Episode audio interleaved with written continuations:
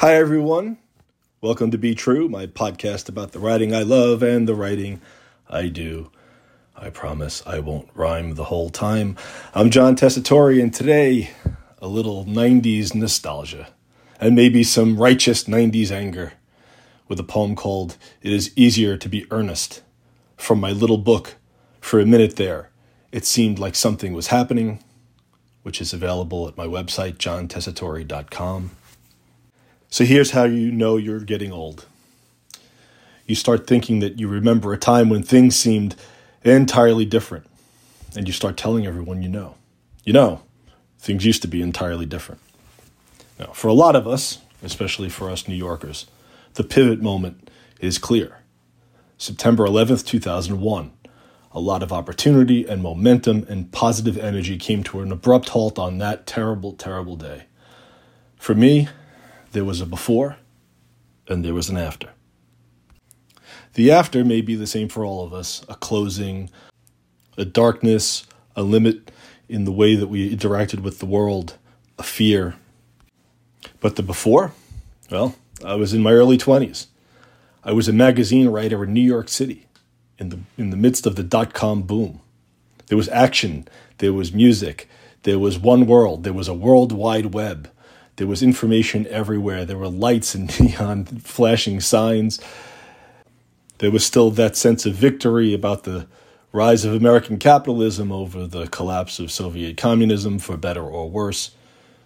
When George Herbert Walker Bush mentioned that there would be a new world order, he did not mean the web, but in fact, that's kind of how it felt, especially in New York City in the late 1990s. To me, it seemed like something was happening. That feeling is the subject of my little book, and what led to the feeling, my own journey, the country's journey. These are the things the book is about. The optimism in that poem, in my poem, is often expressed in a kind of poeticized pop song rhythm. This is the poem in which I scat and do a little bebop. But there's definitely a strain of regret that goes through the whole thing, including that title. We are not where I thought we were headed. And in fact, there was a darker critique going on at the same time a tendency to see vast potential in the country, but also to, to distrust the people and the institutions of power, to doubt whether we'd ever get there in the first place. Frankly, I wish I'd had a better sense of that turn at the time. That's what today's poem is about. It's about regretting that you didn't quite see the darkness in all of that neon. This poem's a little long, but it builds, I think, to an important ending. It is easier to be earnest. There are always good reasons for serious questions. One need not look too far to find them. Not my bulldog brain, not my mind with a bone. I gnaw from the safety of my home. But how do we survive when we know we can't win? How do we press on with righteous indignation when we never, ever seem to get no satisfaction? Never mind. We almost grew accustomed to the casual greed. We almost grew accustomed to the bullying. We almost grew accustomed to the confident excuses. We almost grew accustomed to the surgical strike, overproduced like a game show on the all day news. I believed in belief, so I was slow to see the benefit of the public retreat, the withholding, of finding a small corner and staying there until the stupidity blew over. A more complicated choice, for sure, to douse the pain with irony. I did not see the trees for the forest. I did not see the hopelessness. I tried and failed to think. So here is my contrite elegy for a real artist, another insignificant act of penance, a useless atonement for a blindness how blind I can be in the heat of the moment. I call it presumptuousness. I tried my best to bury you. When I heard the news, my head was full of my own voice, not your croak from the back of the class, but mine from the front, the future. I was right. You were dead. A logic so compact it seemed to work in reverse. You were dead. I was right and I tried my best to bury you.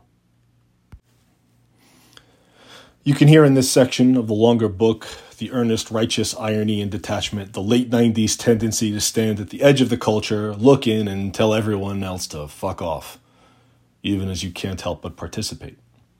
I struggled with that for a very long time. I was a young guy with ambitions, and I was pr- pretty successful in the mainstream. I was also a guy committed to the culture, American culture, as a subject of study.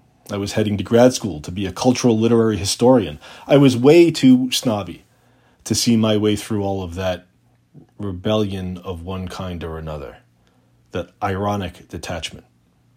I wasn't interested in detachment. I wanted to live it full. And I tried my best to ignore the dark, and I tried my best to bury the dark figures that surrounded me.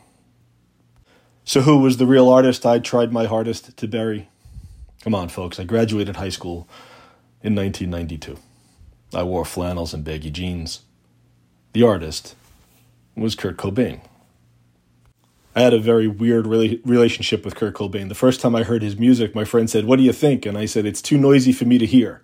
and then I ultimately, like everyone else, I did hear it, and it didn't take long to love it.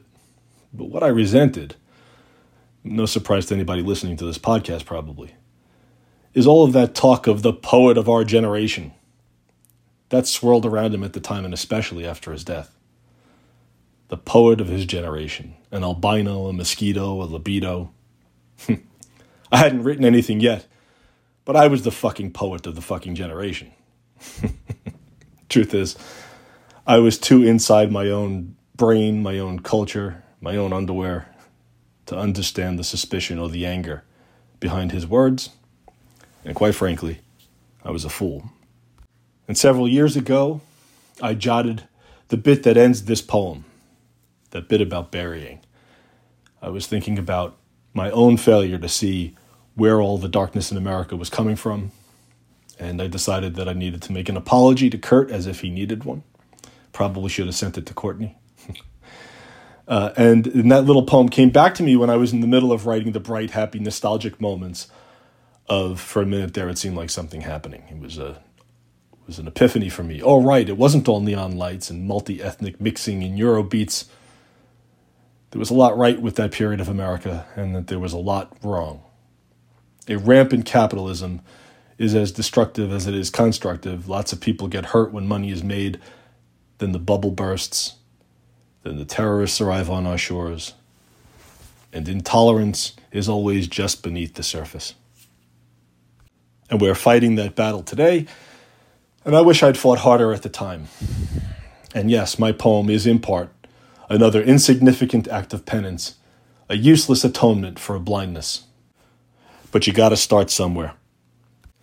And so, with my head full of loud distortion, deafening feedback, and vocal fry, this is John Tessitore concluding this installment of Be True. If you've listened this long, thank you. You can find more about my work, including for a minute there, it seemed like something was happening at johntessitore.com. But seriously, first, go find Nevermind, replay it for the thousandth time. If you listen hard enough, it may just make you a better person.